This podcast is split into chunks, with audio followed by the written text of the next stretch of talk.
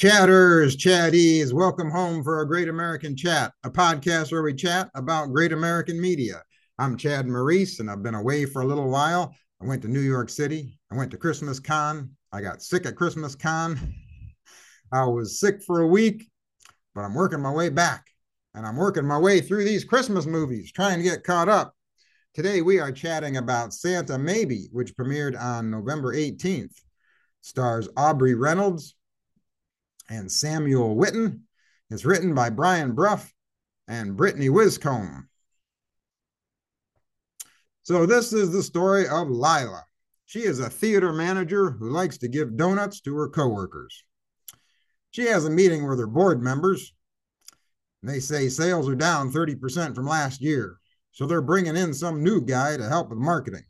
And Lila is just thrilled about that. This guy's name is Glenn. He walks in and Lila is like, oh, no way. You've got to be kidding me. You see, Glenn is Lila's high school nemesis. She can't stand him. He picked on her endlessly in school. He wants to bring in a guest ballerina to play the Sugar Plum Fairy in the Nutcracker. Some bigwig named Flora Haynes, no, Flora Shelley Haynes. She is so big, she has three names. So we have a lot of fam- familiar faces in this movie. The woman who plays Lila's assistant, the actress is Shona Kay. You might recognize her from Identical Love and the movie Happily Ever Emma. Lila's brother, Chris, is played by Dan Folks. He was also in Happily Ever Emma. Glenn's father is the grumpy patient from Prescription for Love, and he's played by Gary Sivertson. I believe is the way you pronounce that. Anyway, Lila goes to her brother Chris uh, over to his house for dinner. Glenn goes to his parents' house for dinner. We find out that Glenn's father had a stroke and doesn't talk. He spends his time crocheting scarves for people. Glenn finds out he has an assistant named Zeke. And Zeke tells him about the secret Santa gift exchange. Glenn's like, wait a minute, I didn't sign up for this. Zeke tells him they are drawing names for Secret Santa. He says they give six gifts to coworkers, one gift a week leading up to Christmas. Glenn is now second guessing his decision to work at this place. So let me get this straight. They give six gifts to coworkers, one gift a week leading up to Christmas. That means they start six weeks before Christmas. That means they start this gift exchange in mid November. That, that's a little too early to be giving away Christmas gifts, I think. Anyway, Zeke gets Lila's name. Glenn asks to switch with him. Glenn is clueless on what to get Lila. So he asks Zeke if he wants to switch back names. Zeke says, Too late, buddy. I already have all my gifts bought. But how about you get Lila her favorite cookies from the vending machine? So he does. Then Glass, Glenn asks Lila to have lunch with him, and she's like, Huh, what are you up to? She does go with him. They try to have lunch together, but Lila brings up all the mean things Glenn did to her in high school. He apologizes and says, Can't you get over it so we can work together? She says, Just saying you're sorry can't erase all the mean things you did to me. She gets upset and leaves.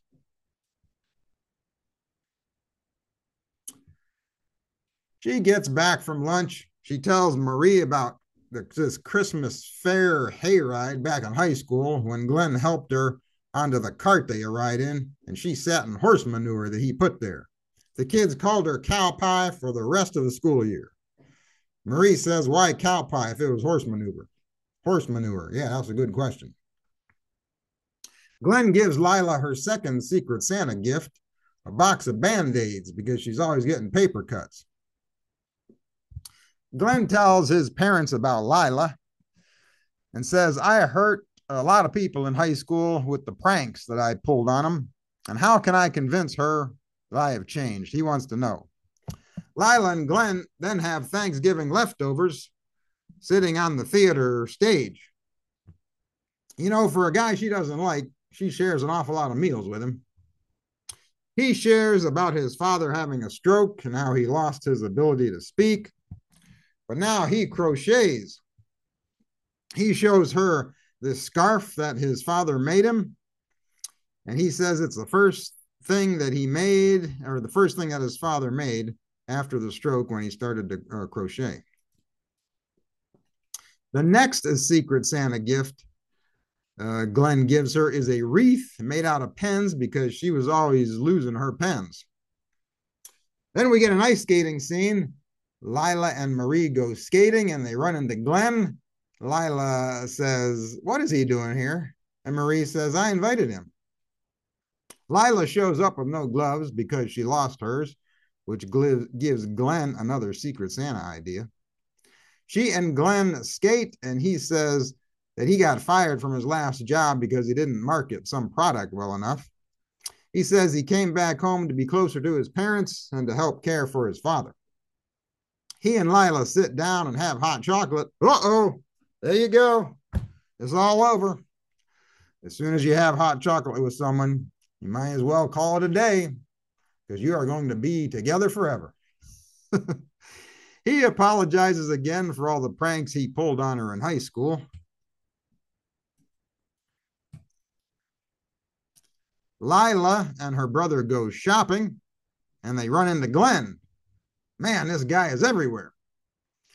Glenn and Lila get their picture taken with Santa. Santa, they know him. Santa asks if they want a ring for Christmas. He's a matchmaker, Santa. That's what this guy is. They're like, oh no, we aren't together. Oh, but Santa knows you can't fool the big guy. Mr. C knows. Glenn asks her out to dinner. He says, I wish we would have been friends in high school. She says it's too late for that. Oh, come on. It's never too late to start a friendship. Oh, the, the Nutcracker that the theater is putting on is sold out. The show is completely sold out. This makes Lila nervous. The ballerina shows up and she refuses to rehearse. She's a total diva. And the actress playing the ballerina is named McKenna Flory. And you might recognize her. She played the ex girlfriend in the movie Journey to Christmas. Lila gives her a pep talk, and the ballerina says that ballet isn't fun for her anymore. Lila says, Well, then let's make it fun. Glenn finds out his secret Santa is Patty in ticket sales. She's been giving him snow globes throughout the entire movie. Glenn invites Lila to some Christmas park and they hop around on colored frisbees. He says there are a lot of things that he didn't pay attention to in high school that he wished he would have but he is seeing them now. He invites her to take a horse drawn carriage ride, and she freaks out. She has uh, flashbacks from, uh, from high school and says, You're trying to get me to sit in horse manure again, just like you did in our senior year hayride. So she runs off.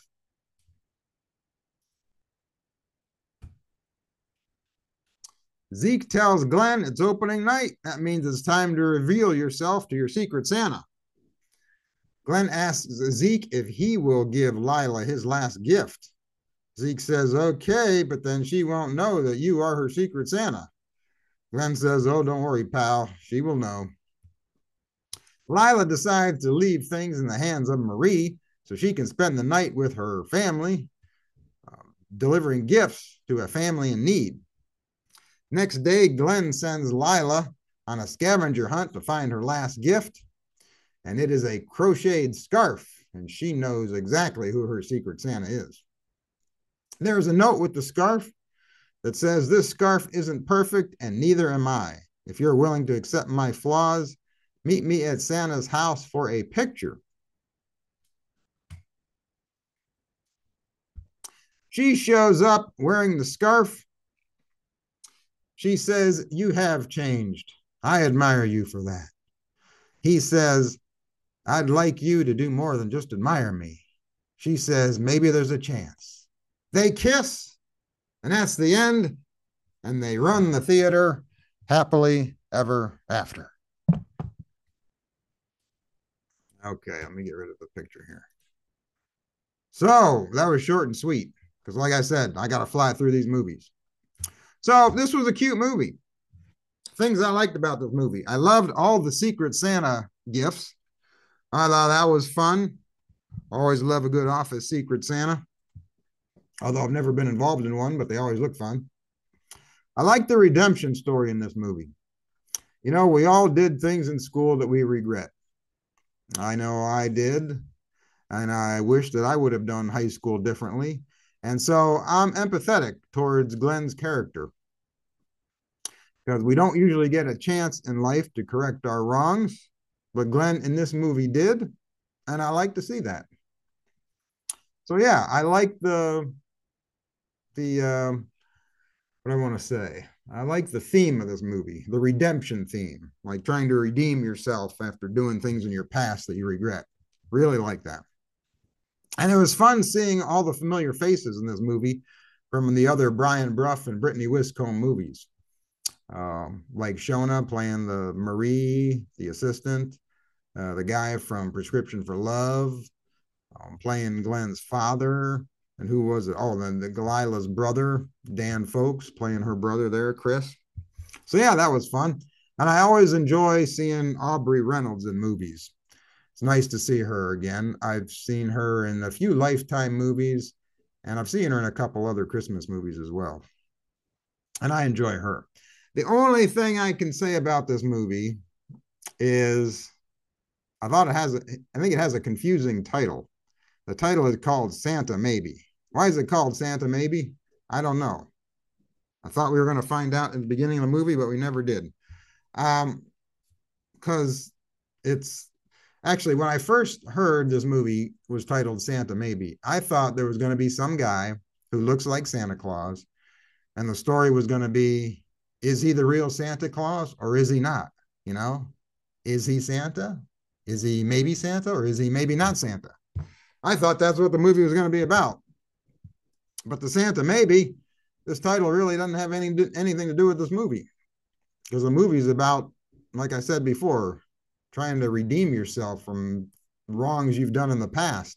And there's also that secret Santa gift exchange going on. So the movie that the movie title should have said like should have had the name or the word secret Santa in there somewhere. I think that would have been more appropriate. So that was the only confusing thing about this movie. Other than that, I really liked this movie. I thought it was a good watch really cute. And like I've said before, this year's a lot of these uh, Christmas movies this year and Great American Christmas Schedule have all been really good. So I don't know where this one's going to wind up. This may be in my top 10 or maybe wind up probably maybe 10 to 15, somewhere in that range, maybe. But we'll see. Up next, later this week, I am going to get to the Candace Cameron Bure movie, My Christmas Hero. Hopefully, I'll be able to do that tomorrow. Fingers crossed. Until then, you keep the faith. Keep smiling, keep your friends close, and keep your great American family closer.